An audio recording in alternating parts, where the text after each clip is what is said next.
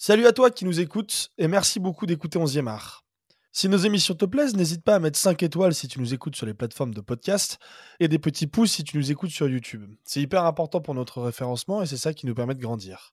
On est aussi présent sur Twitter et sur Instagram si tu veux échanger avec nous et une cagnotte est disponible sur Helloasso si tu veux nous soutenir financièrement en faisant des dons. Toutes les infos sont à retrouver sur notre site internet et nos réseaux sociaux. Très bon épisode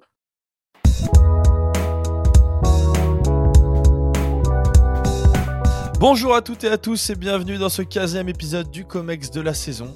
Les clubs de football sont des entreprises comme les autres. C'était le postulat sur lequel s'était appuyé François Hollande il y a quelques années pour défendre sa fameuse taxe à 75%. Une réforme qui fut très mal accueillie par bon nombre d'acteurs du football, qui avait poussé pour empocher la promulgation de cette loi et qui fut finalement retoquée par le Conseil constitutionnel. Au-delà des stratégies politiques et économiques que représente cette taxe, elle soulevait un point philosophique intéressant. Les clubs de football sont-ils réellement des entreprises à part? La première réponse à cette question consisterait peut-être à s'intéresser à la structure de ces clubs. Juridiquement parlant, sont-ils des entreprises comme les autres? Alors historiquement, les clubs n'ont rien à voir avec des entreprises classiques. Jusqu'aux années 70-80, les clubs se structuraient sous la forme d'associations, et ce n'est qu'à partir de ces années-là qu'ils vont évoluer en créant des filiales commerciales. Différentes lois spécifiques au domaine sportif vont être votées pour justement permettre à ces clubs de dégager une activité et des nouveaux revenus. En résumé, les clubs professionnels ont aujourd'hui entre guillemets deux têtes. Une association qui est à la structure support, qui est la structure support du numéro d'affiliation permettant de participer aux compétitions, et une autre structure, donc sous forme de SA, de SIC ou de EURL, qui porte l'activité économique du club. Administrativement, donc, les clubs ne sont pas directement à proprement parler des entreprises comme les autres. D'un point de vue économique, des points de convergence et de divergence existent. Si on s'intéresse aux similitudes, les clubs se sont dotés des mêmes structures de gouvernance que les entreprises, avec des conseils d'administration, de surveillance, des commissaires aux comptes, qui dirigent, gèrent et surveillent la bonne gestion des clubs. Si on accepte les cadeaux faits par notre actuel ministre de l'Intérieur au club qui finance aussi les vacances de JB, les exigences fiscales et sociales des clubs de football sont aussi les mêmes que toute autre entreprise de taille comparable. Enfin, la troisième similitude réside dans la gestion d'un produit et d'une marque. Les clubs de football ont tous pour objectif de créer de l'engagement vers leurs consommateurs, qu'ils soient spectateurs ou téléspectateurs, à la fois pour générer des nouveaux revenus, mais aussi pour fidéliser une clientèle. De la même manière qu'une entreprise se doit de vendre ses produits et de trouver de nouveaux marchés. Là où les clubs diffèrent économiquement des entreprises, c'est évidemment sur la, question, euh, de la gestion des ressources humaines. Les joueurs et éducateurs sont les éléments centraux de la stratégie économique d'un club de football, ils en sont même les produits. Là où les entreprises commercialisent des biens et services, une très large partie des modèles économiques des clubs repose sur des performances sportives, notamment les droits TV. C'est la raison pour laquelle il est plus que commun de trouver des joueurs mieux rémunérés que leur entraîneur ou leur propre président.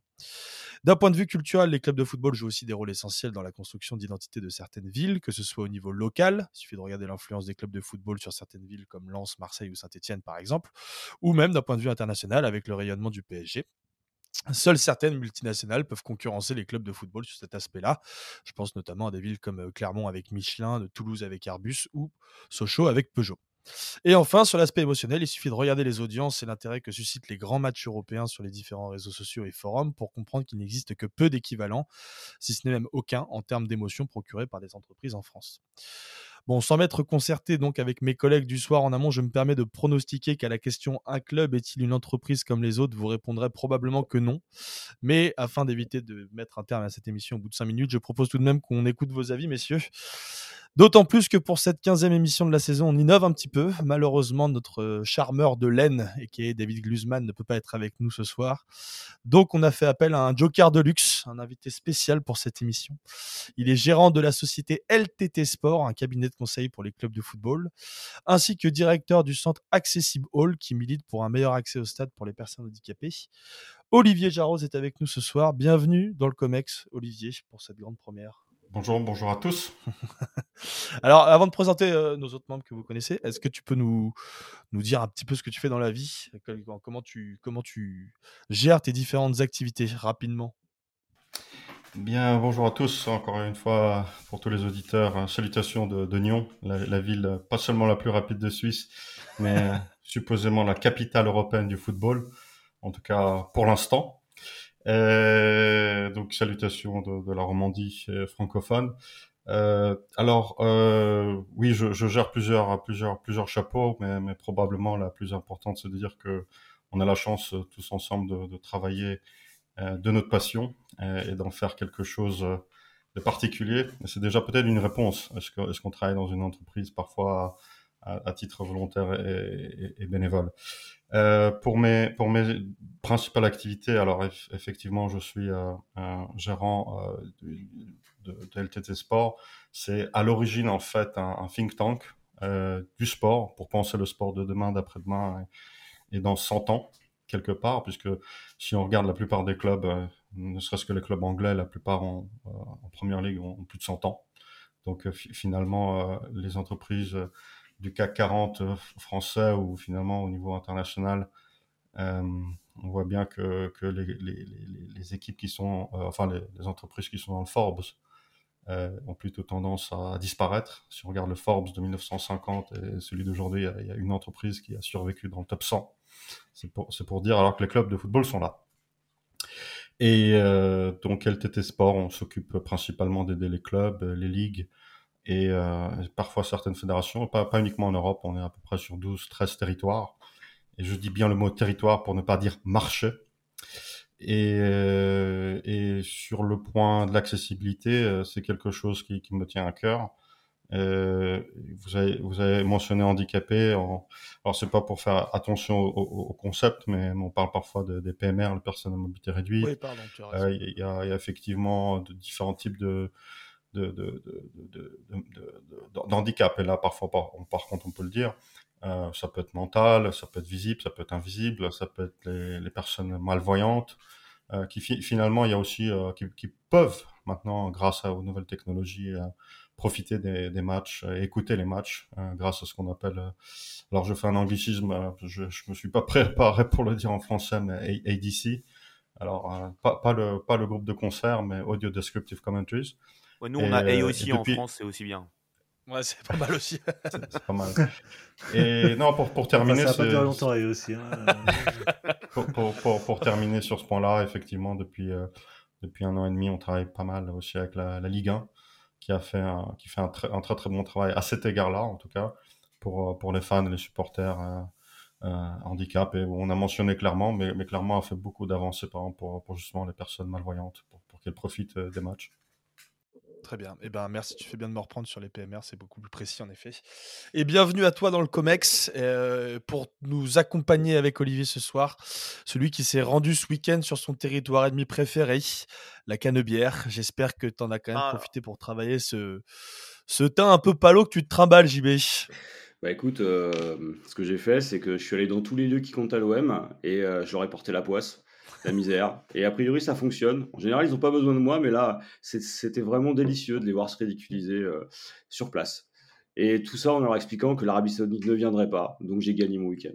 Je, vois que tu prends un malin plaisir à chambrer tes amis marseillais. Lui, il semble d'ores et déjà regretter le choix de passer de 4 à 6 numéros de la revue de l'After par an. Ça va, tu t'en tu t'en sors Thibaut? Euh, janvier, c'était compliqué. C'est compliqué, mais c'était pas à cause de la revue, parce qu'il y avait plein d'autres deadlines en même temps. Je travaille aussi pour d'autres boîtes, notamment Electronic Arts. Vous connaissez le jeu FIFA. A priori, on connaît un peu, ouais. Qui s'appelle plus FIFA d'ailleurs. Je sais pas si tu connais bien ta boîte. EA euh, AFC. voilà, ça. Euh, bon, ça change pas grand chose sur le fond.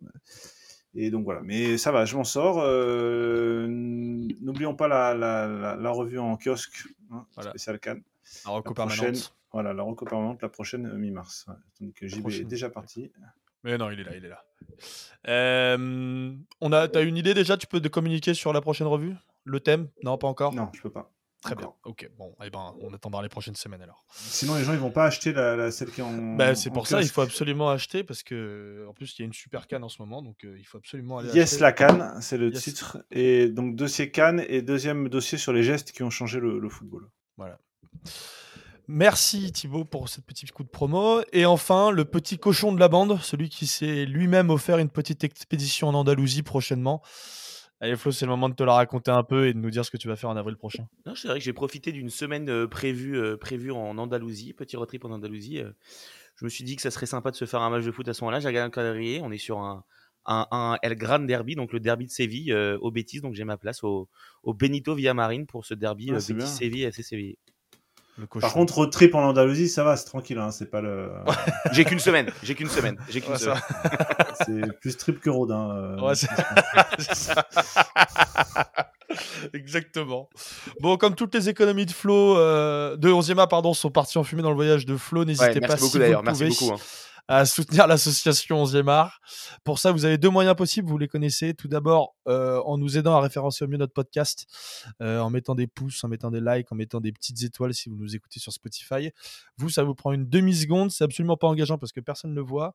Et nous, ça nous aide beaucoup à référencer euh, notre podcast et notre association. Donc voilà, si vous pouvez le faire, n'hésitez pas. Et si vous avez la possibilité en plus, si vous avez des étrennes qui traînent, oh, des étrennes qui traînent, n'est pas fait exprès là.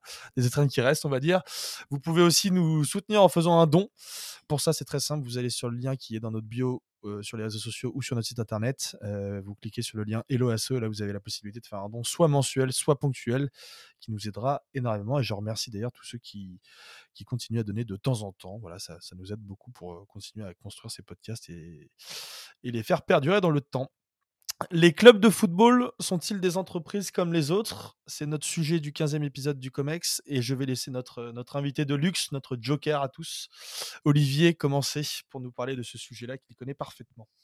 Oui, merci, merci. Non, c'est un sujet très intéressant. Alors, c'est toujours le risque, soit on dit non et finalement, comme, comme tu l'as dit, euh, on est bateau et, et, finalement on n'a rien dit de spécial. Soit on dit oui et on va se faire fusiller par le peloton au niveau de la Bastille, comme beaucoup de Suisses.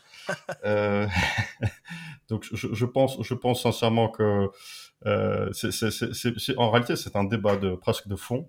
Euh, qui est très intéressant. Euh, donc, euh, j'ai déjà pris le prisme euh, sous, de, de Thibaut avec une, une pensée philosophique qui, qui, nous emmène vers, vers Sophocle, qui dit que plus, plus faibles sont les risques, meilleure est l'entreprise. Euh, mais, mais à vrai dire, euh, à vrai dire, je vais la développer plutôt en deuxième partie. Euh, donc la, la, première partie est très simple. En fait, c'est de dire que effectivement, comme tu l'as mentionné, Valentin, les clubs professionnels sont, sont, sont quelque part des entreprises. Euh, alors évidemment, je vais faire un, je vais jouer. C'était l'anniversaire de, de, mon fils aujourd'hui, qui, qui a deux ans. Donc ce podcast va rester dans les mémoires parce qu'on a regardé oui, on a regardé oui oui. Euh, donc du coup, je vais, je vais, je vais répondre à la question pas oui oui, mais oui non, non oui, oui oui. On va voir. Alors, euh, premièrement, effectivement, sur la structure légale, euh, bah, les clubs sont, sont, souvent légalement structurés en tant que société, euh, surtout au niveau européen. Euh, la, la, spécificité française est quand même particulièrement euh, assez française. parce que les clubs sont effectivement cotés en, il y a aussi des, des, clubs qui sont cotés en bourse, euh, comme la, la Juventus, l'Ajax, euh, etc. Donc euh, où il y a des actionnaires, donc forcément il y a des propriétaires individuels ou, ou des consortiums. Donc à ce niveau-là, on dit un oui. il y a aussi des clubs qui sont sous, sous, forme de sociaux. donc c'est une particularité évidemment un peu plus espagnole, mais en réalité aujourd'hui on a à peu près 40% de clubs en Europe qui sont qui sont plus ou moins sous cette forme d'association et un peu moins évidemment en sociaux, mais ce sont des, des propriétés euh, donc communautaires de, supporters. Alors donc exploitées quelque part euh, par leurs supporters, donc un, Bayern Munich, un Galatasaray, euh, etc., etc. Ce sont des clubs qui, qui font partie bah, aux fans. Donc ça, c'est on n'a pas cette particularité apparemment en France. alors je dis un non euh, troisième oui, euh, c'est plutôt pour les opérations financières, euh, parce qu'évidemment les clubs professionnels aujourd'hui sont, sont, des, sont des structures qui, qui sont gérées bah, effectivement comme des entreprises. Donc euh, il y a des finances, il faut équilibrer les comptes, euh, et dans de nombreux cas, il faut se, se, se conformer en fait à, aux réglementations européennes si on joue en Coupe d'Europe, les, les coupes d'Europe UEFA. Donc, donc à ce niveau-là, on a évidemment euh, ce qu'on appelait autrefois le fair play financier, puisqu'aujourd'hui, dans le jargon UEFA, ils n'utilisent plus ce terme-là, on parle de sustainability, de financial sustainability. Donc c'est plutôt un oui. Après, je reviens au non, euh, si vous me suivez, avec les clubs amateurs euh, ou les clubs presque semi-professionnels, donc dans les niveaux inférieurs, parce qu'évidemment, on pense toujours aux clubs tout en haut, ceux, qui, ceux qui font l'iceberg, la, la partie immergée de l'iceberg, mais la réalité du football, c'est que en réalité, euh, 95% euh, ou 95% hein, pour les Français, euh, eh ben, ces clubs-là ne sont pas euh, répertoriés entre guillemets euh, comme professionnels. Pourtant, c'est ce qui fait le football. Euh, donc, donc à ce niveau-là, c'est forcément un non, puisque ce sont des clubs qui sont gérés de manière très associative. Et puis bon, bah, pour finir comme un comme dans la bonne Romandie avec nos, nos fonds du moitié-moitié, euh, bah, les équipes de jeunes. Euh, chaque club a des équipes de jeunes, euh, ce qu'on appelle les centres de formation ou les académies. Et ça, c'est un point on pourra vraiment, vraiment longuement développer parce que d'un côté, euh, les clubs professionnels gèrent, des équipes de, jeunes pour avoir un, une source de revenus. Donc, dans ce cas-là, on pourrait, dans une société, considérer que c'est un capital, en tout cas une sorte de asset. Mais de l'autre côté, dans la majorité des cas, malgré tout, un, club de football euh, ne crée pas des produits ou des talents ou produit des joueurs, mais il fait surtout euh, une action sociale euh, vis-à-vis de la communauté, en ayant des, en ayant, en donnant la possibilité à, des jeunes de pratiquer le football. Et je pense c'est toujours ça la réalité, c'est que d'un côté on pense toujours au club très grand et évidemment on pense, je sais pas, Lyon, Monaco, Lille, Paris Saint-Germain, on pensera tout de suite que le centre de formation c'est un euh, c'est un élément du, de, de, la finance. Mais, mais, mais la réalité aujourd'hui aussi au, au, sens européen, c'est la plupart des clubs ont des centres de formation plutôt pour pour, pour, pour aider à former des jeunes. Donc c'est là, c'est là où j'ai la moitié-moitié. Donc finalement, j'ai eu deux oui et deux non et une moitié-moitié. c'est très suisse comme positionnement, si je peux me permettre. Euh, la, la, neutralité, on en a beaucoup perdu dernièrement, mais il faut, faut, la sauvegarder. Dans l'idée, évidemment, dans l'idée. Euh, je vais laisser JB enchaîner. Alors, tu disais justement, euh, Olivier, hein, notre nouveau David Glusman, euh, qui nous a pas parlé de Bordeaux. Donc, euh, tu es finalement euh, le meilleur super sub. Hein, tu nous évites d'avoir à subir les, la litanie des, des, défaites bordelaises. Et donc, tu nous disais que, hum, dans une certaine mesure, les clubs étaient d'abord gérés comme des entreprises, pensés comme telles. Ça s'administre, en tout cas, on va piloter l'économie, les finances de cette manière-là. Et puis, tu soulignais à la fin hum, la question finalement immatérielle le poids social. Et c'est vrai quand on regarde les choses euh, sous cet angle-là, sous la dimension patrimoniale, mais aussi sous le poids des représentations. Si on prend l'exemple d'Auxerre, par exemple, Auxerre, c'est un club qui représente rien, mais il existe sur la carte et pas uniquement euh, à cause euh, du Chablis. C'est d'abord le football qui l'a placé euh, finalement sur la carte, certes de France, mais plus généralement, on a parlé d'Auxerre à l'extérieur grâce au foot. Les clubs finalement comme cela représentent autre chose. Ils font aussi vivre la ville. On l'avait vu hein, quand Auxerre était redescendu en Ligue 2, hein, et on se souvient de la misère profonde de Flo, hein, obligé d'aller chercher son Chablis ailleurs. Donc il y a cette dimension euh, finalement sociale et identitaire qui rentre en ligne de compte. Pourtant, on a une économie qui est très limitée. Quand on regarde bien, euh, l'immense majorité des grands clubs de Ligue 1 génèrent pas de chiffre d'affaires plus important qu'une grande surface Carrefour euh, dans une métropole régionale. Donc on est sur une économie bien particulière et c'est là où c'est intéressant, c'est que non seulement on a certes une économie, mais on a surtout un poids qui dépasse de loin finalement le chiffre d'affaires. Socialement, un club rassemble les gens, va rassembler aussi les acteurs qui ont du pouvoir, et ça donne finalement une entreprise bien particulière. C'est des entreprises à mission, dans une certaine mesure, même si elles n'ont pas euh, l'étiquette. C'est des entreprises aussi euh, qui ont un poids politique beaucoup plus important souvent sont des employeurs euh, qui sont parmi les plus gros employeurs dans les villes moyennes. Ils bénéficient aussi de subventions assez notables de la part des municipalités. Et ça va vraiment à l'encontre d'une certaine vision de l'économie libérale. Mais c'est aussi avec le club un autre, finalement, un autre versant finalement de l'entreprise qu'on voit, c'est que l'entreprise, c'est un lieu de notabilisation. Et on, a l'exemple avec Noël Legrette, hein, on a l'exemple avec Tapi, on a l'exemple avec euh, tous ceux qui ont racheté comme Borloo euh, des clubs. Quand vous achetez un club et que vous prenez la tête d'un club, vous changez de dimension. Euh, J'avais un, un, ami qui était à la tête d'un club de Ligue 1 qui disait que c'était simple, même en gérant un groupe international, vous avez, quand vous avez un club de foot, 90% de vos problèmes qui viennent d'abord de ce club. Et on est dans cette logique-là. Vous avez une dimension complètement différente quand vous êtes à la tête de cette entreprise. Et si on sort un peu de France, vous prenez le club de Chelsea par exemple pour Abramovich, il a accompagné hein, la russification de Londres, ce qu'on a appelé le Londongrad ou London Ski. Et en dehors de toute stratégie de blanchiment d'argent, euh, euh, d'évasion fiscale, etc., on est sur un atout politique. C'est-à-dire que c'est une entreprise qui a une responsabilité différente et qui va aussi ouvrir des portes. Demanda Riboloviev, par exemple, pourquoi il investit à Monaco? C'est pas simplement parce que finalement le soleil y est agréable et qu'il y a une très grande concentration de, de millionnaires ou de milliardaires qui ont voulu s'expatrier. C'est aussi parce qu'il y a cherché un passeport et une certaine tranquillité par rapport au régime de Vladimir Poutine. Et c'est là où finalement cette entreprise footballistique, elle est différente. Elle permet d'avoir de l'influence elle va euh, finalement euh, amener, contrairement à d'autres entreprises, euh, un lien privilégié, une relation favorisée avec les autres décideurs, qui sont comme vous, avec le pouvoir politique. Et les acteurs du golf l'ont très bien compris. Alors si l'OM, aux grandes dames de Val, ne sera pas racheté justement par les Saoudiens et par un, des 10 000 princes qui se baladent en se, présentant comme Al-Saoud, on a vu avec le PSG ce que ça impliquait. Donc si Marseille ne va pas devenir la deuxième ambassade d'Arabie saoudite en France, on peut clairement se demander si le Parc des Princes n'est pas devenu la première ambassade du Qatar. Et on est ici sur des logiques d'influence.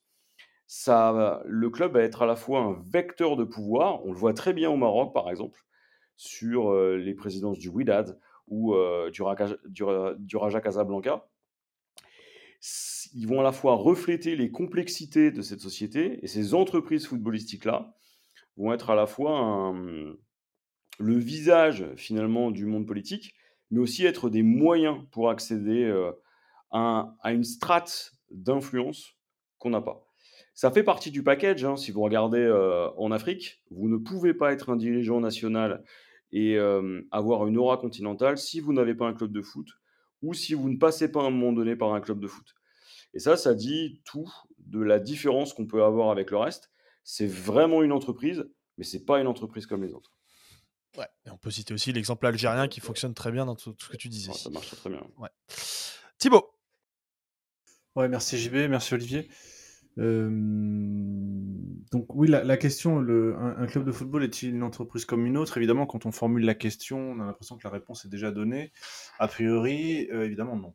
Évidemment non. Euh, ce n'est pas une entreprise euh, comme une autre, tout simplement parce que ce qui détermine l'entreprise, ce qui caractérise l'entreprise d'un point de vue purement conceptuel, euh, ce qui la différencie d'une association ou de tout type de, tout type regroupement humain, c'est l'impératif de rentabilité. Une entreprise est destinée à être, à, susciter des profits, à générer des profits. Une entreprise est commerciale. Alors, il y a des, il y a des, on, pourrait parler, il y a des exceptions dans des cas juridiques d'exception, mais restons dans le cadre général. Le cadre général, ce qui définit la société commerciale et en particulier une entreprise. Je dirais l'inverse, ce qui définit l'entreprise et en particulier une société commerciale, c'est le, le, souci de, de produire de la richesse et ensuite de la répartir euh, entre les associés, entre ceux qui ont, qui ont investi, entre les investisseurs. Donc c'est un objectif de croissance privée. Euh, c'est l'idée qu'on va mettre en commun un certain nombre de ressources pour en susciter de nouvelles. Donc à ce, sens-là, a priori, le club n'est pas, en tout cas le club dans la conception française telle, qu'on en a, la conception, j'allais dire presque européenne, j'allais dire continentale, mais justement non, parce que je crois que les Anglais sont, sont, sont précurseurs là-dessus. L'idée du club, c'est qu'il est au départ communautaire. Il n'est pas du tout entrepreneurial. Un club, qu'est-ce que c'est? Un club, c'est, il se définit par sa fermeture par sa distinction. Un club anglais, euh, les clubs, ces gens qui connaissent un peu l'Angleterre savent que société aristocratique remplie de, tout un tas de sociabilité privée. Alors on, l'a connu un peu en France au moment de la Révolution, mais ça a un peu périclité. Le libéralisme a inventé ça, c'est-à-dire le club, c'est l'idée on va se retrouver autour d'idées dans des salons privés. On avait la société de salon. Euh, les Anglais, c'est la société de club. C'est l'idée qu'il faut avoir la carte, il ne faut pas appartenir à une certaine sociabilité pour euh, entrer dans un nouvel univers et appartenir à une communauté. C'est community en anglais, c'est vraiment l'idée d'une, société fermée sur elle-même et qui se distingue des autres. Euh, donc le, club de football, il naît comme ça. Il naît comme une forme de communautarisme, si je puis dire. Alors le mot est un peu galvaudé maintenant, mais il est, j'allais presque dire, du communautarisme positif. C'est un peu, un peu concon comme définition, mais disons que c'est un communautarisme pas encore déprimant. Euh, c'est du communautarisme au sens aristocratique du terme, au sens presque féodal du terme, où euh, on va se regrouper autour d'intérêts communs, avec l'idée étant de, de, s'élever en se distinguant. Euh, un tel va défendre tel type de, de, sociabilité, un tel un autre, ça va être des clubs de gastronomie jusqu'au jusqu'au club de football. Donc ça, c'est la première idée, c'est que, c'est que le, club de football est fondé d'abord sur la distinction. Hein, celui qui est, euh, on le voit bien dans les, villes où il y a beaucoup de clubs de football, à commencer par Londres, mais moi je connais bien Madrid, on voit bien qu'il y a une sociabilité différente, il y a un discours différent. Le discours de l'Atlético de Madrid n'est pas le même que celui du Rayo Vallecano, n'est pas le même de celui du Retafe, n'est pas le même que celui du Real Madrid, il est d'autant plus différent qu'il est proche géographiquement. Euh, il s'agit bien de se distinguer avant de se rassembler. La particularité des, clubs de football, c'est que on a une idée un peu messianique du club. Maintenant, les, tous les, grands, euh, les, grands les grands directeurs de marketing euh, ont, une vision d'eux-mêmes un peu messianique en s'imaginant que tout le monde peut appartenir à leur club. Or non, un club est d'abord une différence. Tout le monde ne peut pas être supporter du Paris Saint-Germain, pardon de le dire. Tout le monde ne peut pas être supporter de la JOCR. Il y a des codes, il y a un certain nombre de, récits, il y a un certain nombre de choses qui sont autant de fermetures symboliques euh, à l'égard des autres. Donc ça, la première idée. L'idée, le, club est, un, est, une communauté. Deuxième idée, qu'est-ce qui le distingue dans, dans, sa, dans, sa, dans, son objet social, si je puis dire, dans sa raison d'être? Euh, L'entreprise, euh, on l'a dit tout à l'heure, elle se referme sur l'idée d'un intérêt privé. C'est l'idée qu'il y aurait un intérêt propre à cette société. et en ce sens-là, l'entreprise euh, n'a pas d'objectif social, à moins qu'on lui en fixe un, les entreprises publiques, les entreprises de services publics, les délégations de services publics, mais dans, sa création, dans son fonctionnement, dans sa raison d'être, a priori, euh, elle, est fondée exclusivement sur, l'initiative privée. La liberté d'entreprise étant une, liberté constitutionnelle en France. Elle est aussi importante que la liberté d'association, que la liberté d'expression ou d'autres types de, de, de, liberté. Euh, qu'est-ce qui la distingue du club? Bah, C'est l'intérêt général en France, euh, qu'est-ce qui distingue un club sportif d'une entreprise privée? C'est l'idée que le sport est un intérêt général, un intérêt supérieur. C'est la raison pour laquelle, précisément, l'État a pris en charge l'aménagement du territoire à travers les clubs de football. Euh, à travers les subventions. Donc, hein, c'est pour ça qu'en France, c'est une tarte à la crème. Hein. J'ai conscience que je, je, dis quelque chose d'assez banal, mais mais c'est une, c'est une réalité qu'en France, pourquoi il n'y a qu'un club par ville? Parce qu'il n'y a qu'une seule mairie par ville. Et que euh, et euh, pour euh, optimiser la dépense publique, on préfère subventionner un seul club plutôt que plusieurs clubs en même temps. Donc c'est une des raisons pour laquelle l'État français a pris en charge l'aménagement du territoire et la raison pour laquelle dans toutes les grandes villes françaises, il n'y a qu'un seul club professionnel, avec certaines villes qui même se spécialisent, certaines dans le basket, d'autres dans le football, d'autres dans le handball, Montpellier, enfin Montpellier c'est un mauvais exemple. Euh, c'est le pire exemple même, je pense que tu pouvais prendre. C'est la seule ville où il y a des, euh, clubs de tout. Oui, c'est vrai, vrai. Le, modèle multisport est assez, assez rare en fait en France. Il y a le Racing euh, en France, à Paris. Euh, mais euh, je sais pas, il y a Gravelines, euh, je pense pas. Moi j'ai des références basket un peu, un peu des années 70. Antibes, qu'est-ce qu'il y a comme bah, Limoges, voilà, Pau. Donc c'est l'idée que, que, la puissance publique s'occupe à travers le sport de l'intérêt général et donc aucun intérêt à avoir précisément plusieurs intérêts privés. Ça, c'était la deuxième idée, c'est que l'idée porte le, club euh, vise à l'intérêt, défendre l'intérêt général. On va dire c'est un peu paradoxal la première idée. On, verra tout à l'heure l'articulation avec l'idée de communauté et d'intérêt général. Troisième idée, euh, c'est que le, club est en permanence tiraillé précisément entre cette finalité euh, interne, c'est-à-dire l'idée de, de, de, se développer pour ses membres, d'être parfois rentable aussi quand c'est le cas d'une société commerciale, d'agrandir sa, sa, sphère de, compétences, sa sphère d'activité, et en même temps euh, la finalité externe qu'on ne cesse de lui attribuer. Alors, dans le cadre de l'aménagement du territoire, c'est l'intérêt général, mais quand on parle de club euh, professionnel, c'est l'idée que un club de sport, un club sportif doit, être, un club de football doit être exemplaire. C'est la question de l'exemplarité morale. Euh, le football a, aurait donc une fonction euh, qui, serait plus grande que lui-même. Et, c'est là que revient l'impératif communautaire alors qu'on est dans un cadre privé. Et c'est à ce moment-là qu'on on voit sans arrêt cette tension, on le voit dans la gestion, et on le voit maintenant dans cette idée un peu étrange finalement historiquement qu'un club de football devrait être une entreprise rentable.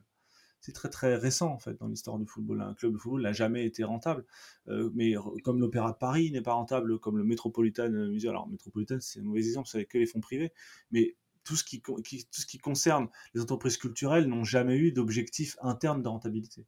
La rentabilité est largement secondaire, tant mieux si on l'est, mais euh, les dotations publiques sont c'est 40% du, du, budget de l'Opéra de Paris. Personne ne s'est posé la question de savoir si l'Opéra de Paris est une entreprise comme une autre. Donc pourquoi est-ce que le football, lui, devrait être soumis à cette question-là? Et pourquoi est-ce que maintenant, depuis une dizaine d'années, je dirais, euh, sont, apparus des personnages comme Ferran Soriano, comme Fabrice Boquet chez nous en France, qui considèrent que le, football aussi, le club, de, de football aussi, peut être une entreprise parfaitement rentable. Euh, moi, ce qui m'intéresse philosophiquement, c'est d'où vient cette idée que le football puisse être soumis lui aussi à un impératif de rentabilité. C'est quelque chose qui ne va absolument pas de soi, on verra sans doute tout à l'heure dans l'histoire de, cette discipline. Merci beaucoup Thibaut. On va évidemment prendre notre petite pause habituelle au milieu de ce podcast et je vais laisser Flo nous faire sa petite euh, revue de presse qu'il nous a pas fait depuis au moins deux semaines. Au moins deux semaines et ravi de vous retrouver messieurs et enchanté Olivier Gérose. Alors bien évidemment la bienséance m'impose de Commence par bien prononcer son, son, son, nom de famille. Jarose, Jarose. Alors, Bon, bah, du coup, c'est fait. Mais bien évidemment, la bienséance m'impose de ne pas te faire subir le même sort qu'aux autres, semaine après semaine. Mais il était bien normal, finalement, de t'accueillir dans notre émission du COMEX après années passées au sein de l'ECA, sorte de COMEX pour club de foot européen. Non, bien évidemment, en homme l'âge que je suis, je suis ici pour souligner l'absence de David, qui préfère visiblement regarder un Bordeaux-Angers un lundi soir en Ligue 2 que participer à une nouvelle émission. À moins que David ne soit sur tes terres, finalement, Olivier, en train de planquer ses revenus du côté de Genève, Lausanne ou Zurich. Mais je vais tout d'abord entamer cette revue de presse en soutien avec certains d'entre vous, messieurs. Et oui, la semaine dernière, dans l'Aisne Nouvelle, on apprenait les noms des huit porteurs de la flamme olympique et paralympique sélectionnés par le département. Et quelle ne fut pas ma stupeur et mon étonnement lorsque j'ai découvert que les trois personnalités les plus connues de l'Aisne n'avaient pas été choisies. Ni Thibault Leplat, ni David Glusman. Je suis pas de l'Aisne, de l'Oise. Moi, c'est l'Oise. Oui, mais c'est pareil. Ni Sébastien. Ah, c'est en dehors de Paris. Euh... Ni faut traverser le périph', merde. C'est plus civilisé que l'Aisne. Hein. L'Aisne, c'est vraiment. Euh... Ouais. Bah, c'est l'autre Picardie, quoi. Bon, ouais, la, la, troisième personne, Flo? Ni Sébastien Coé. Et c'est quand même ah sacrément étonnant, particulièrement pour l'animateur radio. Alors non, Val, pas Thibaut, l'autre, plutôt Coé, euh, qui a pourtant le vent en poupe en ce moment. Et puisqu'on parle de Sébastien Coé, autant parler tout de suite d'élégance. Alors quoi de mieux que le site Degen pour causer élégance et Rod Stewart, le rocker écossais ayant démocratisé le port du maillot de foot de ses équipes de cœur, en l'occurrence l'Écosse et le Celtic Glasgow, notamment sur scène bien avant, bien avant Oasis et Manchester City. Fan de foot depuis son enfance, il préféra évidemment se lancer à juste titre dans la musique, son autre passion, pour poser les, bases de, la lad culture britannique qui influença tant le foot anglais, comme l'explique si bien Sheriff Gamour. Lui, en tout cas, s'est peut-être vu offrir un maillot pour remerciement. Gérald Darmanin est enfin revenu sur la polémique révélée par Mediapart dans laquelle on apprenait que celui qui était alors ministre des Comptes publics avait conseillé le PSG pour, éviter de verser plusieurs dizaines voire centaines de millions d'euros d'impôts à l'État français lors du paiement de la clause libératoire de Neymar. La défense de la version Wish de Nicolas Sarkozy, c'est-à-dire la classe du type, lors d'une visite au visage olympique, ouvrez les guillemets. Je suis très heureux que les joueurs de football viennent sur notre territoire, payent justement beaucoup d'impôts. Si Neymar n'était pas venu, aucun impôt n'aurait été payé, aucun maillot de foot n'aurait été vendu en son nom et aucune cotisation sociale ne serait rentrée dans les caisses. Bon, heureusement pour lui, cette réponse ahurissante était masquée par la présence à ses côtés d'Amélie Oudéa Castera, qui attirait déjà suffisamment les regards faut dire là que quand même la trajectoire d'AOC en deux semaines, c'est prodigieux. À tel point qu'on peut même se demander finalement si c'est pas une formidable lanceuse d'alerte gauchiste qui se la joue Jacques Glassman pour dénoncer les petits réacs subventionnés de Stanislas, le tout avec une grande subtilité. Quoi Toi, tu vas récupérer des élèves de là-bas, on le sait. Euh, quoi qu'il en soit, la nouvelle ministre de l'Éducation nationale, des Sports et des Jeux Olympiques et Paralympiques n'a finalement pas encore été virée. Lui, en revanche, a su faire briller le service public, avec une émission puis une interview centrée sur lui, sur lui, un peu sur lui et sur ses engagements sur France Télé. Kylian Mbappé a permis à Élise Lucet et complément d'enquête de réaliser un record d'audience avec près de 3 millions de téléspectateurs. Une émission loin des corrosives enquêtes habituelles de l'émission et qui se penchait sur l'engagement social et associatif non fin du, prince du prodige français. Parfait dans le face-à-face avec la caméra et dans un exercice de com qu'il maîtrise toujours autant à la perfection, mais, aurait, mais, mais il aurait sans doute mérité mieux au regard de son importance. Comme le souligne, pardon, Nicolas Cassis-Mortov dans SoFoot, faisant notamment écho à l'absence de questions plus délicates ou dérangeantes pour le capitaine des Bleus malgré sa défense concernant son droit légitime à l'expression. Pas de souci de droit d'expression en revanche pour le sélectionneur algérien de la Tanzanie, Adel Amrouche, limogé en pleine Coupe d'Afrique des Nations après la défaite inaugurale contre le Maroc où il avait largement laissé éclater sa colère, clamant que le Maroc manipule le football africain, définit les tirages, les matchs et choisit même les arbitres. Et le comble dans l'histoire, c'est son adjoint qui lui succède, un certain Ahmed Morocco. Ça ne s'invente pas. Karim Benzema, de son côté, n'a pas encore quitté l'Arabie Saoudite, mais ne cesse d'y traîner son spleen sous le feu de critiques des supporters d'Al et de la presse locale, et surtout en froid avec son coach et largué en championnat. Bien qu'il devrait rester à Jeddah, le Nouévé regretterait notamment le faible niveau de jeu du championnat, réveillant chez lui la nostalgie pour le foot européen et le Real dont il est parti brutalement, alors même que la Super Coupe d'Espagne remportée par son ancien club sur ses nouvelles terres saoudiennes aurait fait de lui le joueur le plus titré de l'histoire du club. Un mal-être qui agace même jusqu'aux dirigeants de la Saudi Pro League, comme l'explique Hugo Guillemet dans les colonnes de l'équipe. Difficile en tout cas de lire dans l'avenir de Benzema, mais il faut espérer qu'un hypothétique retour en terre lyonnaise ne ressemble pas au retour de Quincy Promesse aux Pays-Bas, alors que 9 ans de prison ont été requis dans son, pays à l'encontre de l'international néerlandais de 32 ans accusé notamment d'avoir importé une tonne de cannabine, de, cocaïne, soit de quoi approvisionner à peu près Joël Guerriot pendant deux mois, vers les Pays-Bas en janvier 2020, comme le révèle le Télégraphe. Loin, mais alors très loin de toutes ces histoires de drogue, il y en a bien un qui tient également largement à sa liberté de ton et de parole, bien qu'il soit l'homme le plus coincé de France, du moins selon Daniel Riolo. Thibaut, dans ton dernier édito étriqué pour le site de la revue de l'After, tu revenais ainsi sur l'épisode Hervé Renard un appel divin et mystique venu de Côte d'Ivoire pour sauver la nation du péril à domicile, mais surtout une proposition absurde et dangereuse pour l'équilibre de l'administration qu'est la 3F. Un bras d'honneur au football féminin et un pied de nez au Roland de France-Afrique quand l'idée prenait forme jusque dans les couloirs pleins de naphtaline du boulevard de Grenelle. Mais surtout un épisode symbole d'une déconnexion complète entre responsabilité absente et légèreté. Alors non, un club n'est probablement pas une entreprise n'est probablement pas une entreprise à part, mais force est de constater qu'Hervé Renard a semblé confondre sélectionneur et consulting, car clairement, en tout cas, une fédération n'est pas une entreprise comme une autre. Clairement, on est d'accord là-dessus. Merci beaucoup Flo pour cette revue de presse. Excellente comme d'habitude. Messieurs, je me permets un petit rappel des arguments que vous avez avancés dans cette première partie. Évidemment, notre question, les clubs sont-ils des entreprises comme des autres? Olivier, tu estimes que c'est un débat de fond. Tu apportes trois réponses différentes. La première, pourquoi oui? Parce que les clubs sont légalement structurés comme des sociétés, en tout cas en Europe.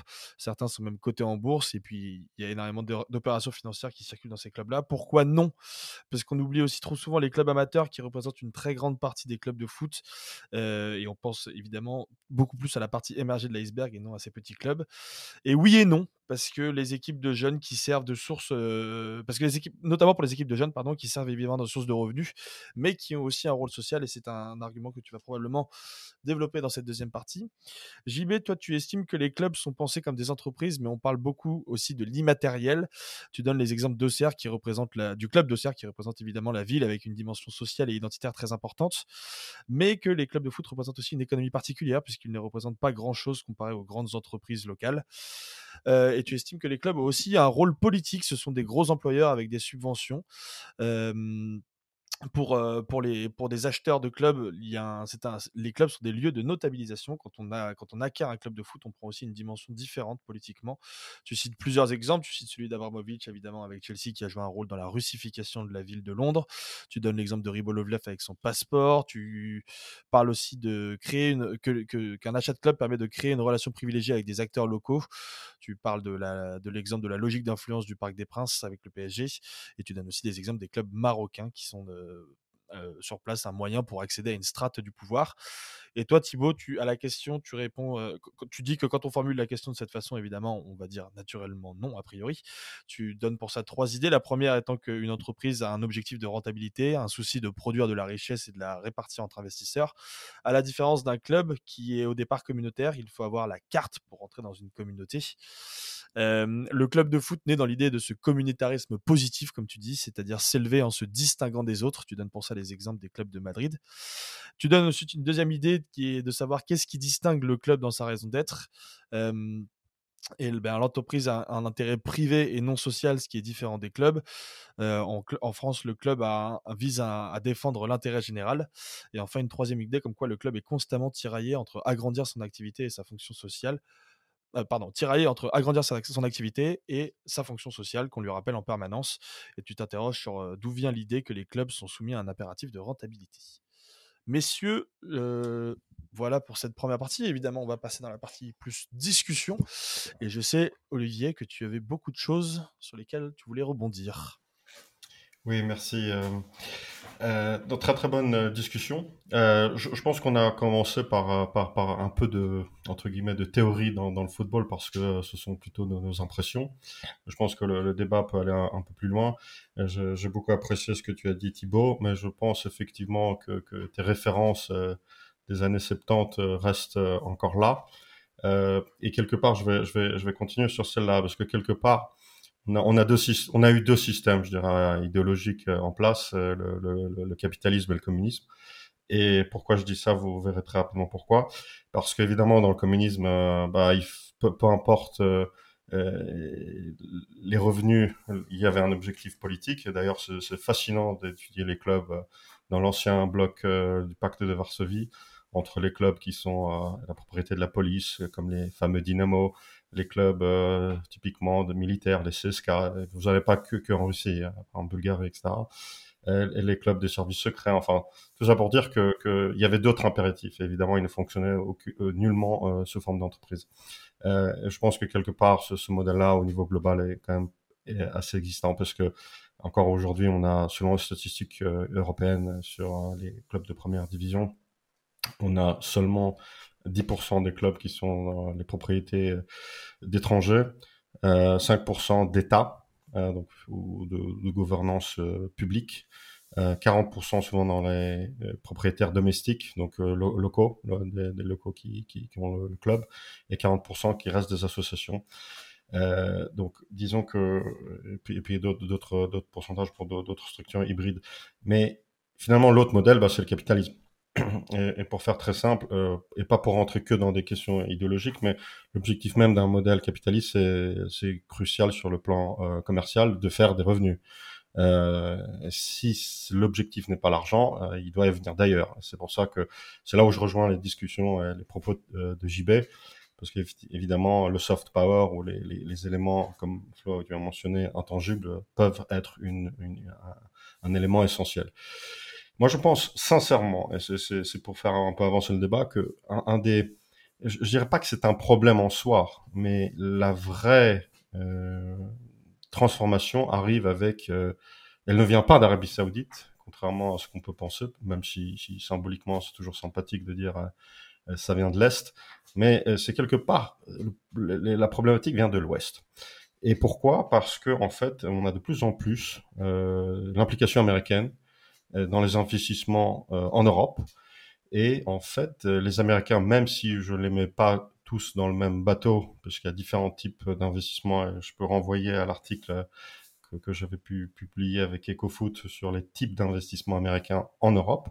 Je pense que là, c'est vraiment important parce que euh, ça change vraiment la face du football européen. Parce qu'on commence à importer un modèle différent, euh, capitaliste peut-être, euh, si on parle d'idéologie, mais un modèle où, où c'est complètement euh, une, un, objectif différent, commercial.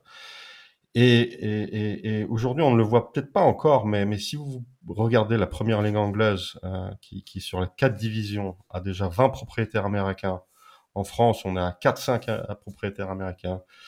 Euh, et quand j'étais au dernier Financial Times Summit à Londres et que vous avez le, un des représentants de, de, de Lyon, puisque puisqu'il y a des Lyonnais ici, euh, qui dit que l'objectif de, de la, la valuation, la, la, valeur financière qu'espère en tirer de l'Olympique Lyonnais est proche de 1 milliard, on voit bien qu'en fait on parle plus de clubs. Hein. Ce sont des entreprises. On vend, on achète, on fait tourner. Parce que finalement, le Covid a montré que c'est le meilleur placement. Et quand, quand, quand on regarde le sport en général, c'est incroyablement impressionnant de voir que ça monte, parfois même à deux chiffres.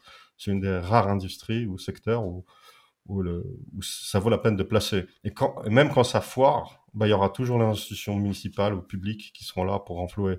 Euh, nous sommes en guerre. Ce qui est paradoxal dans, le, dans, dans, dans, le, dans le, notamment dans l'arrivée du sport américain, c'est que il y a deux conceptions qui s'opposent. Il y a la conception européenne continentale, je sais pas dire même rhénane du, du, club de football, comme euh, même européenne, parce que les Anglais là-dessus s'y retrouvent.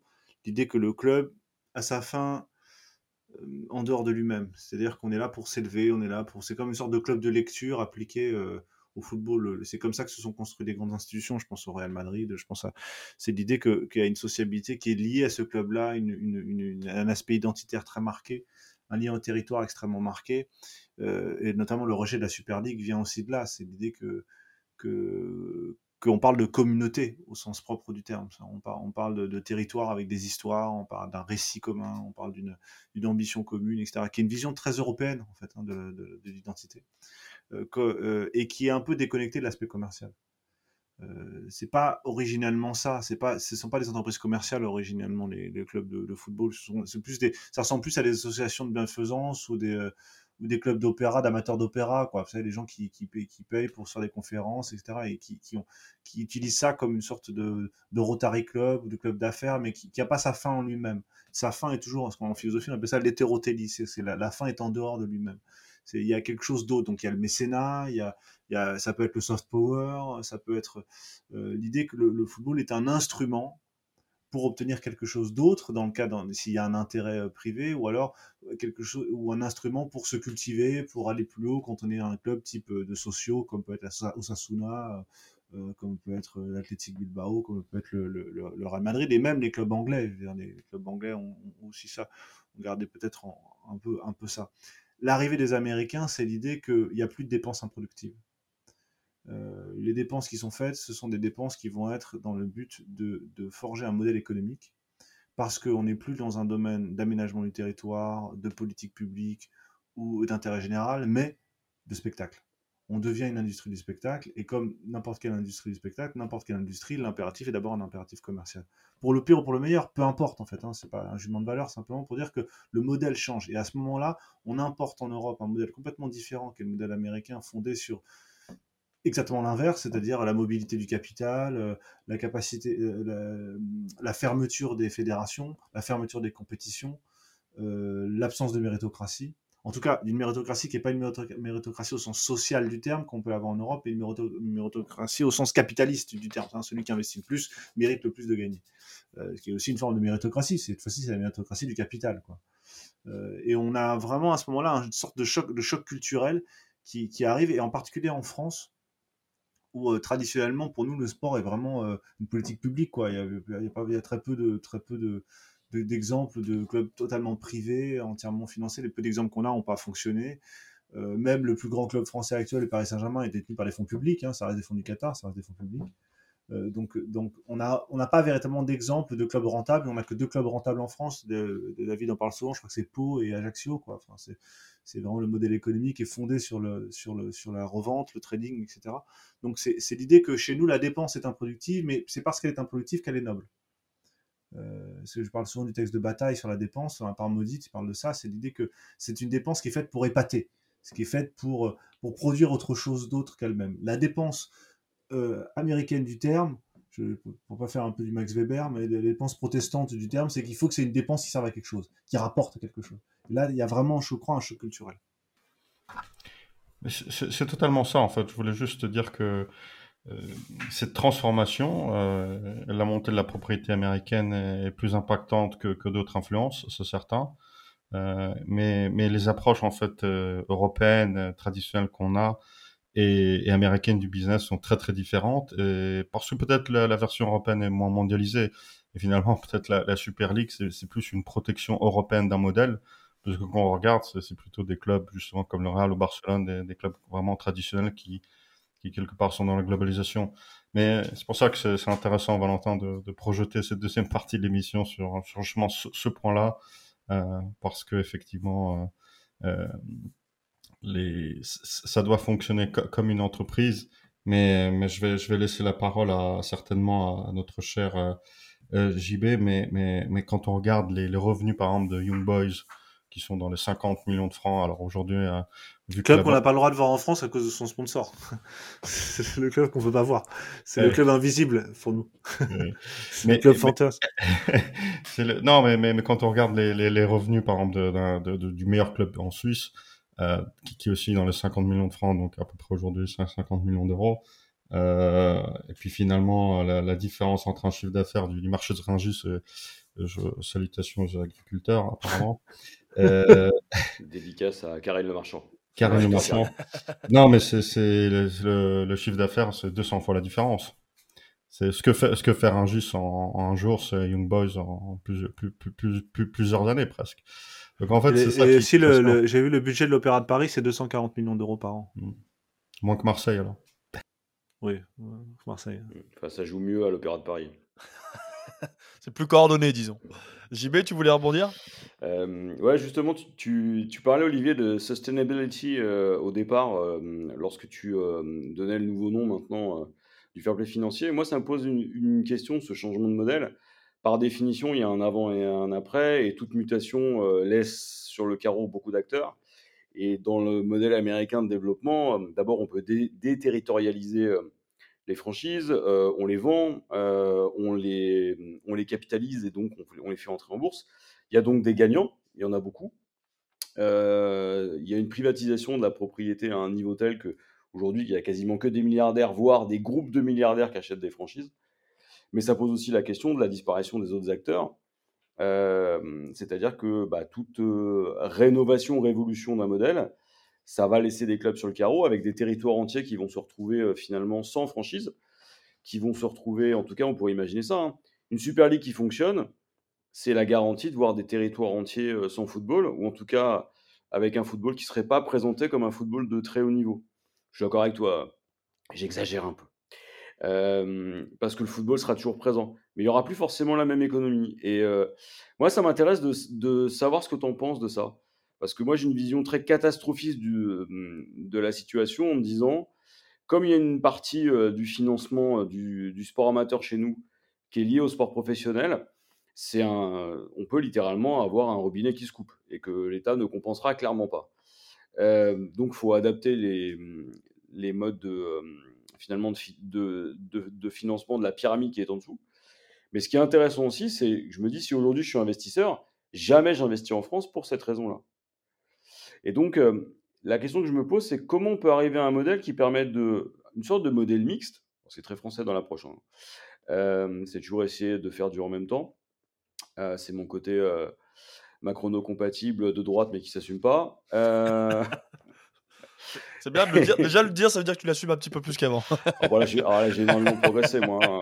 Moi, tu mets trois semaines de plus et ça y est, hein, je prends ma carte chez Thibault Leplat. Hein. non, mais ça m'intéresse de, de, savoir comment tu le vois, parce que tu as vraiment une, une, approche qui est, euh, qui est d'abord extrêmement business, mais surtout, tu as, une approche plus globale et plus européenne que moi. Euh, et j'aimerais vraiment savoir comment tu vois la possibilité d'un modèle mixte en France. Je te remercie, Gabriel, euh, sans référence euh, au Premier ministre. Euh... Gabi, s'il te plaît. Gabi, on entre nous. entre nous, d'accord. Alors, alors, ce qui est fascinant, en fait, dans le modèle américain, c'est que je, je, on avait fait il y a quelques années un programme de formation pour le dirigeant de club.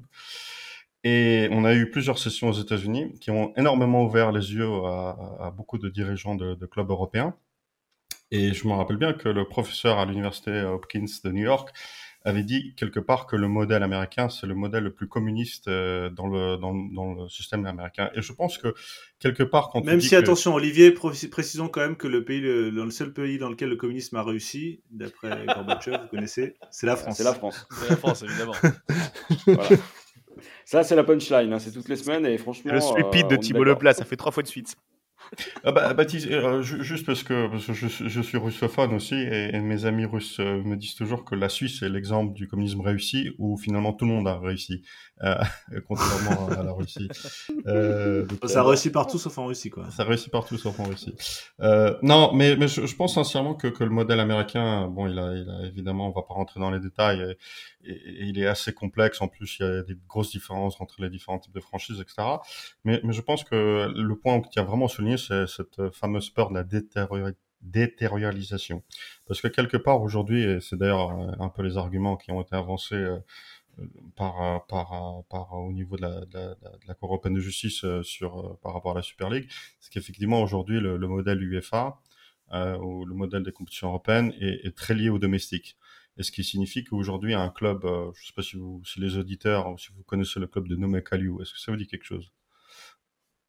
C'est un club qui est en Estonie, euh, qui est deuxième euh, ou troisième généralement. Il gagne très rarement le championnat domestique parce que en fait le, championnat est, plutôt gagné par Flora ou Levadia, qui sont Flora a particularité d'être le club du fils du président, qu'il a depuis 20-25 ans. Et, et que le, lors des matchs importants, bah, les arbitres ont tendance à, à donner tort à certaines équipes parce que c'est la fille du président qui gère la commission des arbitres je dis cet exemple parce que parce que ce club-là, en fait, euh, c'est un club qui est très très bien géré mais il est géré dans un espace économique euh, quasi inexistant, dans un territoire complètement inexistant. Et aujourd'hui, bah, avec euh, les compétitions européennes, euh, son impossibilité à se qualifier en Coupe d'Europe fait qu'il est complètement inexistant en fait dans l'échelle européenne ou dans la pyramide européenne. J'ai pris cet exemple un peu extrême, puis finalement il s'en sort pas si mal puisqu'il est représenté dans le comité exécutif de, de l'ECA, donc il profite euh, grassement hein, des, avantages que cela peut offrir en, tant qu'individuel. Mais sincèrement, je, pense qu'aujourd'hui, en, réalité, euh, les difficultés sont territoriales, euh, alors que le, au niveau individuel, il y a un très très bon management, euh, une bonne gestion, presque une, gestion d'entreprise, pour, pour revenir justement au sujet d'aujourd'hui. Et je pense que euh, les, les ce, ces types de clubs, si, comme nommé Calius, s'ils fonctionnaient dans des environnements, ne serait-ce que français ou anglais, euh, le territoire leur permettrait de vraiment grandir et de devenir des, grands clubs, puisqu'ils sont assez professionnels et gérés de manière très professionnelle, mais que le système actuel, euh, quelque part, euh, est difficile. C'est pour ça que dans le système américain, finalement, si tu changes d'État pour, pour X, Y raison, ça, te permet d'augmenter la, valeur de la franchise, évidemment, mais aussi de rendre la qualité du gâteau euh, plus important parce qu'en fait, par expérience, Flo, tu as mentionné mes 10 ans d'expérience à l'ECA, euh, plus d'une décennie. Le problème finalement fondamental, c'est que euh, en Europe, on a cette, euh, cette, cette, cet égoïsme très localisé finalement. Et chacun veut euh, avoir une plus grosse partie du gâteau. Ce que Freud appelait le narcissisme des petites différences. Oh la classe. Merci. Oh là, un peu. Moi, je dis bravo quand il fait ça. C'est magnifique. Je suis là quand même pour Merci, briller. Je suis quand même là pour briller. Bon, on va vérifier, ça se trouve, il existe. T'es là que pour briller après. bon, il y a Flo qui vérifie quand même. Hein. Non, mais c'est le, le nationalisme même pas chez, chez Freud, c'est ça, c'est le narcissisme des petites différences, c'est la définition de l'Europe. Mmh. Mais, mais c'est vrai qu'aux qu États-Unis, en fait, là, j'étais plusieurs fois dans des réunions avec des propriétaires américains. Pour eux, en fait, ils, ils préfèrent avoir un plus petite part, mais d'un plus grand gâteau, parce que finalement, 5% de 1 milliard, euh, c'est mieux que 25% de 500 millions. Non Enfin bon, vous voyez ce que je veux dire. Euh, je me trompe dans les chiffres en fait. Mais pour alerter l'auditeur. Mais, mais vous comprenez, en fait, je, pense euh, sincèrement, euh, JB, que en, en fait, on, on, on, on, voit un peu la, la, deuxième ou troisième phase de, des risques qu'il peut y avoir, mais on ne voit pas en fait euh, les risques qu'on crée en surplus en voulant autoprotéger un modèle qui finalement était valide il y a 100 ans euh, mais qui aujourd'hui, bah, quelque part, euh, est en difficulté. Et, et, et, quand je citais Sophocle tout au début, euh, parce que moi aussi, je, je, je fais mes citations plus faibles sont les risques meilleurs. C'est le COMEX, là. C'est le COMEX. C'est le COMEX. Mais, mais, mais c'est ça qui est, au, fait, en fait, la, la, la, toute la, la difficulté euh, de cette nouvelle tendance américaine, c'est que dans le système euh, commercial, il faut tout faire absolument pour une entreprise de limiter toute forme de risque. Et dans le système européen, bah, une relégation, le risque est trop grand. Et du coup, euh, bah, les Américains ont tout fait pour euh, fermer. Et, euh, et moi, par contre, euh, enfin, dans, dans, dans, dans, dans, plusieurs rapports, et on les explique en détail, donc euh, n'hésitez pas à, suivre. C'est le moment de publicité, mais même si même si l'offre qu'on donne est particulièrement gratuite, puisqu'on se donne, il y a le y a le don de Pas, il y a le don et le contre-don. Après, hein, oui, c'est vrai. C'est vrai, c'est vrai, mais le contre-don dans notre cas, c'est le savoir en, retour. Oh, c'est beau. Oh, oh c'est beau. Là, j'ai envie de vous chanter du Goldman. Là, je te donne. non, mais, mais, mais, mais, effectivement, je pense que c'est ce qui est fascinant, mais, mais quelque part, euh, c'est là où il réside toute la difficulté. Oui, c'est un vrai, c'est un vrai problème anthropologique, ça. C'est-à-dire que euh, pourquoi, par exemple, on pourrait, on pourrait tenter, une, tenter une hypothèse, mais pourquoi est-ce que en, en Europe, euh, l'idée, de, de, l'idée, par exemple, d'une compétition ouverte avec euh, relégation, ascension-relégation, qui est, qui est une, un des modèles du sport européen reconnu par la Commission européenne depuis quelques années, c'est un truc, tu vois, anthropologiquement hyper fort chez nous. Il faut que ce soit absolument relégation, relégation et, et comment on appelle ça, ascension, relégation et promotion, relégation et promotion. Pourquoi est-ce que les Américains s'en foutent de ça? C'est curieux, je veux dire, effectivement, c'est du sport, euh, mais parce que chez nous, alors, en, tout cas, le modèle professionnel, je ne crois pas que ce soit, ce soit euh, puisse se transposer ailleurs. Nous, je parle du modèle professionnel, parce que je, crois qu'il y a une idée quand même en Europe que, le très bizarre, complètement paradoxal, qui est que le sport, euh, en particulier dans les démocraties euh, occidentales, le sport est une construction méritocratique un espèce de mythe complètement, euh, complètement euh, délirant parce que euh, il est méritocratique, mais en même temps il est libre. C'est-à-dire que on pourrait dire que le, la NBA ou la, ou, la, ou la MLS est beaucoup plus méritocratique dans la mesure où tu as une égalité sur la ligne de départ. Alors que là, c'est une égalité uniquement sur la ligne d'arrivée. L'idée que tu veux pas avoir un entrant, donc monter, descendre, c'est une forme de métaphore en quelque sorte existentielle, anthropologique, qui serait beaucoup plus acceptée en, Europe parce que tu as ce que tu mérites en quelque sorte quand le modèle américain, le modèle n'existe pas. Et pourquoi est-ce que pour nous, l'élection de la Super League, l'idée qu'il puisse pas y avoir de relégation est quelque chose qui, pourquoi est-ce que ce promotion-relégation est absolument un modèle du sport européen? Qu'est-ce que ça a d'européen, la promotion la relégation? Je sais pas, je pose la question. Moi, c'est un truc que j'arrive pas à comprendre. Qu'est-ce qu'il y a de proprement européen dans l'idée qu'il peut y avoir promotion et relégation? C'est quoi là? Pourquoi les, Indiens, ils font pas ça? Les, les, les Japonais, ils font pas ça?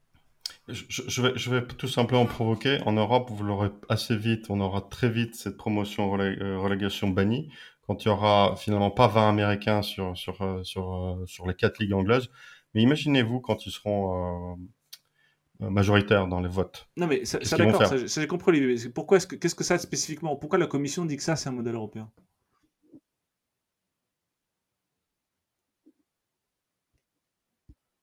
Je sais pas, le cricket, c'est ni fermé non, non, non, non, Le, le, le, le, le, le, mec, le, le golf, c'est ni fermé. Le, le, le, Mex...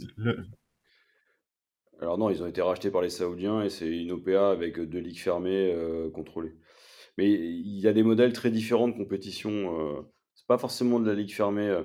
Tu as des ligues aussi temporaires. Par exemple, tu as des ligues de développement qui sont en Inde assez étonnantes. Tu vas créer une ligue sur trois mois, tu la développes pour monter le niveau général de tout le monde générer de l'argent, créer de l'intérêt, et tu constitues un championnat comme ça qui est complètement différent d'une autre, mais qui est assez fascinant dans la manière qu'il a d'implanter le football, par exemple, euh, en Inde. C'est assez surprenant de voir euh, ce que ça permet de faire. Et juste pour reparler du, système américain aussi, il est, effectivement particulier et il tend à se développer. On le voit notamment la NBA qui commence à, à, poser ses bases, euh, notamment en Afrique. On voit aussi la FIFA qui est en train de poser ses bases en Afrique sur un système plutôt fermé. Ce qu'il ne faut pas oublier aux États-Unis, c'est que euh, dans les cinq grandes ligues majeures, euh, elles sont avant tout et même historiquement supplantées presque même aussi en toujours en termes de popularité, même si c'est de moins en moins le cas, par les ligues universitaires, où certes il n'y a pas de promotion et relégation, il y a trois divisions sans promotion et relégation, mais qui assurent un maillage territorial qui est beaucoup plus complet, parce qu'aujourd'hui on le voit, et notamment en NBA, où euh, un des enjeux majeurs de la NBA, et c'est d'ailleurs le cas dans toutes les ligues américaines, hein, ça fait partie de l'histoire, c'est le, le fait de bouger des ligues de telle ville à telle ville, voire d'états différents, euh, au gré des envies de la ligue et des propriétaires. Et aujourd'hui, des franchises, pardon, et, et notamment euh, la, NBA fait face à, à la volonté de nombreuses grosses villes d'accueillir elles aussi des, des, franchises NBA et, les fans qui poussent derrière. Donc en fait, ce qui, répond un peu à cette problématique, c'est le, le maillage universitaire pardon, qui, est, qui est beaucoup plus important que les ligues fermées. Donc c'est en fait c'est presque deux systèmes sportifs certes fermés mais qui vivent l'un à côté de l'autre et qui permettent justement de, de, satisfaire un peu tous les fans de sport euh, partout dans l'immense territoire que sont les États-Unis. Mais je pense que tu vois pour aller dans le sens que tu disais, on est dans, dans un moment de de réinterprétation des grands modèles sportifs, d'hybridation et de, de reconfiguration finalement de ce qui fonctionne. C'est assez intéressant par exemple de voir les Américains s'intéresser au principe des coupes. Euh, le, le, principe de, du in-tournament euh, en NBA, c'est ça. Eux, ils voient ça comme des formats de compétition capables d'offrir un nouveau produit à leurs euh, suiveurs, à leurs sponsors et partenaires.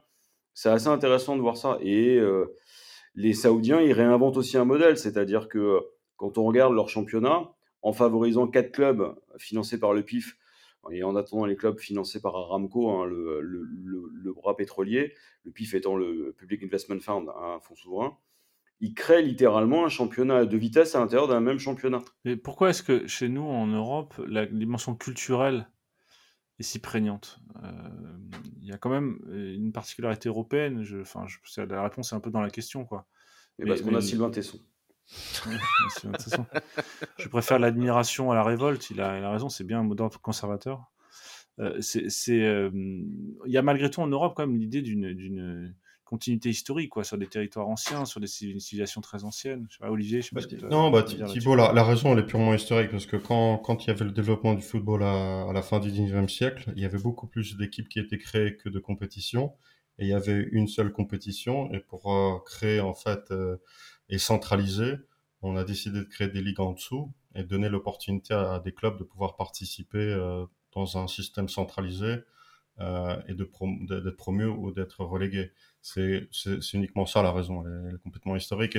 Et, quelque part euh, le, football européen, voilà, tu, as mentionné anthropologique, mais c'est juste une raison historique. Et, finalement aujourd'hui le football quelque part est en moment de convulsion euh, en général parce qu'ils souffrent, parce qu'on a dans les 30 dernières, 40 dernières années, euh, on n'a pas vraiment pris de grandes décisions pour le football. Et du coup, aujourd'hui, tout explose. Finalement, il y a tous tout, les spasmes qu'on n'a pas voulu soigner il y a une trentaine, quarantaine d'années qui réapparaissent.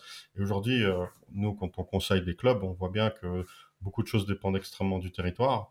il y a aussi effectivement des décisions historiques. mais je ne vois qu'une solution, et la solution, on l'a partagée dans, dans la revue After Foot euh, numéro 9, si je me trompe pas, en, expliquant qu'il fallait en fait séparer deux modèles. Un modèle qui soit purement, entre guillemets, euh, industriel, euh, puisqu'on a pris cet exemple-là, euh, et, un modèle artisanal, euh, où finalement on pourrait protéger à la fois des clubs comme Auxerre, et qu'il faut les protéger pour que ce soit un autre AOC, mais l'appellation d'origine contrôlée cette fois-ci. et, et, puis, euh, et puis, et puis, euh, et puis l'industriel qui est, qui est en fait un peu plus productif. Et je pense que là où, où je, vous, je vous renvoie vraiment à cet article, parce qu'on a beaucoup, beaucoup travaillé. D'ailleurs, on l'a présenté euh, au niveau du Parlement européen, donc ce ne sont pas juste des réflexions, je dirais, internes, mais ce sont des, des modèles qui ont été vraiment posé au, au, plus haut niveau parce que c'est comme la bière en fait. Euh, c'est l'exemple de la bière où finalement on a la bière à la fois industrielle et la bière artisanale. Je ne prends pas de jugement sur la qualité, même si j'ai envoyé plein de photos de, à, à Thibaut de, de, notre brasserie ici à Lyon.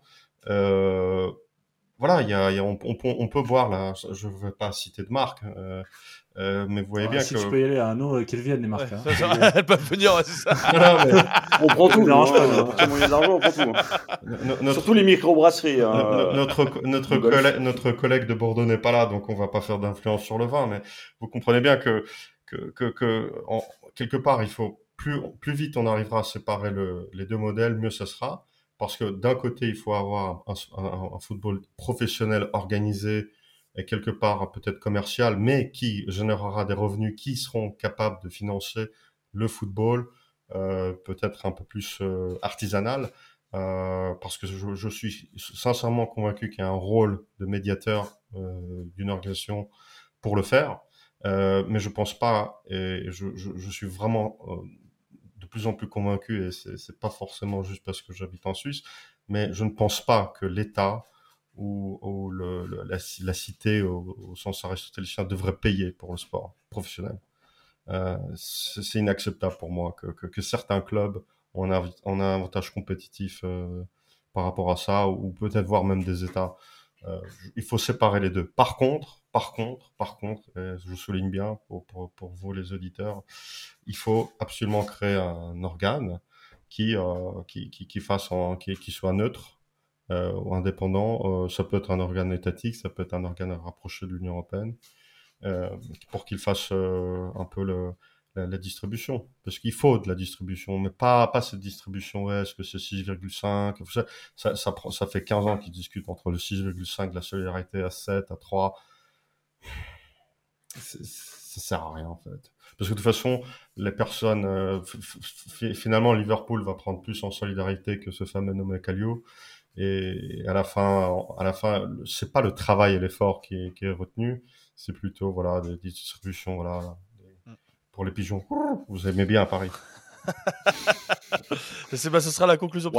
Est-ce que quelqu'un voulait rajouter un dernier mot ou on finit sur cette euh... Non, Moi, le roux, on va très bien. Très bien, parfait. Et eh ben, on va quand même clôturer avec euh, nos petites recommandations. Alors, je suis pas sûr de t'avoir euh, prévenu, Olivier, briefé en amont, mais à la fin de l'émission, on fait des petites recommandations culturelles. Donc, si tu as un bouquin, un film, un... il a déjà tout préparé. Bah écoute, je te laisse commencer alors. Alors, euh, ça tombait bien parce que. Oh, le Nicolas Bouzou. Excellent, il est adopté immédiatement. Oui, oui, non, je, je, je sur quel bouton il fallait appuyer. bah, Après, il va sortir le Luc Ferry et le. Non, non, non, non, mais euh, c'est comment les entreprises font, font fuir les meilleurs. Et malheureusement, les entreprises font fuir les meilleurs, mais ils vont pas au football. Euh, ça, ça, je vous le garantis. Mais, mais c'est intéressant de voir qu'il y a 20% de salariés déclarent être présents pour être présents dans une entreprise. Alors, alors, euh, oh, c est, c est, je, je trouvais que c'était intéressant de prendre ce. ce tu rappelles le titre oui, du le, le, le, livre. Euh, le, le livre, alors c'est Julia de Funès avec Nicolas Bouzou, la comédie inhumaine. Comment les entreprises font fuir les meilleurs et on parle de processus, on parle euh, voilà de, de, de toute l'idée de faire des réunions pour faire des réunions, euh, manque de productivité et surtout surtout euh, le point le plus essentiel c'est qu'il n'y a plus la créativité qui fait l'essence même euh, moteur d'une entreprise et en réalité euh, dans cette question, je pense que ça finit bien ce, ce, ce, cette discussion parce que on partait du principe que si un club de football est organisé comme une entreprise, ça, ça, ça signifie qu'il fonctionnerait bien. Mais en fait, aujourd'hui, les entreprises euh, sont un modèle presque en faillite. Enfin, pas toutes, mais vous voyez bien, il y a un cycle qui se renouvelle. Et dès qu'on crée pas, bah, c'est comme les. Moi, j'étais un grand fan du BlackBerry. Quand on se réinvente pas, bah, on, on clame. Pareil pour football. JB. Euh, bah écoute, puisqu'on est dans la sélection de Figaro, euh... non, je vais aller sur. Euh, alors, c'est ma découverte. Je n'aurais jamais conseillé ce livre-là avant parce que je l'aurais normalement jamais acheté ni lu. C'est le Ribéry que sort euh, Gilles euh, ah, Juan. Je, je, vais le dire. L'autoportrait. Euh, je l'ai quasiment terminé. Je dois prendre un café avec lui là, à la fin de la semaine. je suis vraiment étonné. Je m'attendais pas à ça. Euh, t'es vraiment pris alors que. Tu peux expliquer le concept parce que c'est quand même très. Le concept, c'est un autoportrait imaginaire, c'est-à-dire que l'auteur, en l'occurrence, qui est Gilles Juan, se met à la, à la, place de, de Ribéry et raconte finalement sa trajectoire. Et donc, sur le modèle de l'autobiographie, avec le jeu, il romance complètement ça. Et on sent les références culturelles qui viennent de l'extérieur. On sent le regard de quelqu'un qui est clairement euh, un acteur d'écaille du foot et qui a une vision euh, assez intéressante. Il y a des expressions qu'on connaît tous, la retourne ne tournera, enfin en gros, c'est un peu les expressions à la Thibaut, mais version euh, Franck. Euh, et oui, bon. Voilà, c'était bon, gratuit. Mais euh, c'est assez prenant et surtout, il y, a, il, y a, il y, a, une émotion qui se dégage de ça, une sensibilité qui m'a vraiment étonné. Je pensais pas que c'était possible de faire ça, a fortiori dans ce cadre-là. Et je suis pas encore à la fin, mais pour l'instant, c'est une vraie réussite. Euh, je le conseille vraiment. C'est sorti chez Marabout, je crois. Et ça s'appelle juste Franck, c'est ça? C'est autoport autoportrait imaginaire euh, euh, de Franck, je crois. C'est sûr que c'est ça. Ouais. Autoportrait imaginaire, bah, en fait, moi j'allais recommander le même. Et ben, ah bah, tu vois, Sauf que pour une autre raison, euh, moi je l'ai pas fini non plus. Je l'ai eu cette semaine. Euh, pourquoi? Parce que tout ce que tu as décrit, ça s'appelle la littérature, cher ami. C'est mmh, que. Tout à fait. C'est que le. Il y a très peu de bouquins de, de, littérature sportive qui sortent en France. Il y en a deux, trois par an maximum. Euh, pourtant, c'est un genre extrêmement répandu. Euh, je pense à David Dean, je pense à Sakeri pour les, les hispanophones. Euh, l'idée de faire de la fiction à partir de personnages réels, c'est absolument pas une nouveauté. C'est, euh, Je renvoie aux mémoires d'Adrien, je renvoie à Robert Merle, je renvoie à plein de, plein de choses. Ce qui est toujours bizarre, c'est pourquoi en France, un tel pays de littérature se tire à ce point une balle dans le pied en publiant des, des bouquins qui sont illisibles. Euh, là, enfin, on a un livre, on a un vrai livre, Mmh. avec un- un- une vraie proposition. Ouais, euh, proposition, ça fait un peu Télérama, mais euh, puis Télérama, Bah, c'est équilibre, hein, tu vois. euh, là, on est- Quoique Gilles Juin, c'est plutôt Télérama, c'est plus Télérama que, que le Figaro. Euh, et non, c'est bien, il y a une recherche stylistique, il y a un personnage, il y a une écriture. Alors, après, on, on a- on peut ne pas forcément aimer, mais d'un point, de vue- d'un point de vue critique, euh, je pense que c'est très important que ce type de livre soit publié. Je salue les éditions Marabout et Benoît Bontou qui ont l'audace de, de publier ce genre de bouquin. Euh, pourquoi? Parce que je crois que pour, ah, pour performer en Coupe d'Europe, euh, il faut qu'il y ait un bain, cu- un bain culturel. Et le bain culturel, c'est aussi ça. C'est aussi avoir une vraie euh, culture football qui s'alimente comme ça de fiction. Et c'est ça, et c'est pas un hasard que les grands, pays de, les, les grands pays de football soient aussi des grands pays de littérature de football. Donc c'est un bon début pour remporter une Coupe d'Europe, c'est de publier ce genre de livre-là. Très bien. Flo? Euh, alors moi, JB, je vais vous recommander le dernier album de Runa. Non, non, je rigole. Euh, non, je rigole. Ça Euh, suffit là, vos rappeurs euh, illettrés, c'est c'est mort quoi. J'ai mis une pièce. Arrêtez quoi. J'ai mis une pièce dans le jukebox. C'est magnifique. Non, non, euh, je vais vous recommander un, re- un, un documentaire. En qui- plus, Runa, c'est un Suisse. C'est- On a un invité suisse. Et exactement. Voilà. C'est aussi pour ça. Euh, non, non, je vais vous un documentaire qui, euh, qui est en lien avec notre sujet d'aujourd'hui et qui est sorti il y a 2-3 semaines. Un documentaire d'une série qui s'appelle La France en vrai Paris-Île-de-France, donc euh, diffusé par France 3 et que vous pourrez trouver sur France TV, qui s'appelle Matra Racing, Histoire d'un bide, réalisé Ah oui. par Lionel Boisseau. Alors je sais que je crois qu'ils étaient passés dans la, qu'il était, passé dans l'after Ouais. pour faire Oui, la il est passé promo de dans son l'after, doc. Ouais. Et euh, alors il y a, un- y a un Gilles Juan parti- hein, qui signe aussi. hein. Comment? C'est Gilles Juan qui, qui a, qui a signé le bouquin sur Ribéry, qui signe le script du docu. Exactement. Alors, le script, on, est, on adhère ou pas, euh, la manière un peu éditorialisée aussi de le, de le raconter. Mais en tout cas, pour des gens qui, même si nous savons pour certains comme Val que ce- cette période a existé, euh, on se rendait pas forcément bien compte de ce qu'était le Matra Racing et, et, Jean-Luc Lagardère à cette époque-là. Et, euh, et c'est un documentaire très important, euh, enfin très intéressant sur euh, une autre histoire du foot à Paris qui a, qui a existé, qui a périclité au bout de 7, 8, 9 ans avec une dernière année où ils ont fait finalement peut-être leur plus bel exploit avec une finale de Coupe de France. Mais, mais une époque assez particulière du foot dans les années 80 avec des très grands joueurs, bah, Bossis, Francescoli, Luis Fernandez, Daleb un peu plus jeunes qui sont passés par là avant que le Racing ne perde son accolation avec le groupe Lagardère, avec Matra et redevienne le, le Racing Club de France, mais, mais qui n'a jamais su rebriller comme il l'avait fait avant puis pendant le Matra Racing. Donc euh, un doc très, très intéressant que vous pouvez retrouver euh, gratuitement sur francetv.com. Merci Flo. Et moi, je vais faire une recommandation. Alors, avec, avec trois ans de retard, euh, puisque je vais vous recommander le film Don't Look Up qui est sur Netflix, qui est évidemment très Ah, connu, super. qui est vraiment un super film. Qui est une... Ouais, je m'en vais de ce podcast, j'en ai marre. Pourquoi? Tu valides pas Tu l'as pas vu? Si, non, j'en sais rien. je Ah. fous. Non, je l'ai pas vu. je- Bon, c'est une petite comédie dystopique, etc., qui, qui caricature euh, parfaitement euh, ce qui est devenu un peu la société américaine. Euh, c'est un film euh, hyper connu, hein, c'est avec euh, Leonardo DiCaprio, Jennifer Lawrence, Meryl Streep, euh, voilà, Jonah Hill, euh, assez énorme. Et le film est vraiment, moi je l'ai pris, euh, je l'ai pris là en début d'année et vraiment, vraiment, j'ai été un peu surpris parce que c'est vraiment pas mal foutu. Donc voilà, je le recommande. Donc Look Up sur Netflix. Les gars, merci beaucoup pour, euh, pour euh, cette super émission. Merci Olivier pour cette grande première. Merci, Olivier. Arrivederci. Merci, Olivier. Arrivederci, tchuss. Au revoir. Tu, tu reviens évidemment quand tu veux. N'hésitez pas, les auditeurs, si vous pouvez, je vous le rappelle, à liker, euh, mettre des petits pouces, mettre des petites étoiles sur euh, tout ce que vous pouvez sur, sur 11e art, sur nos podcasts, sur le COMEX. Et si vous pouvez évidemment faire des dons sur notre cagnotte et le asso, c'est hyper important pour continuer à faire vivre ce podcast. Les gars, merci à tous. On se voit la semaine prochaine. Et d'ici là, portez-vous bien. Ciao, ciao.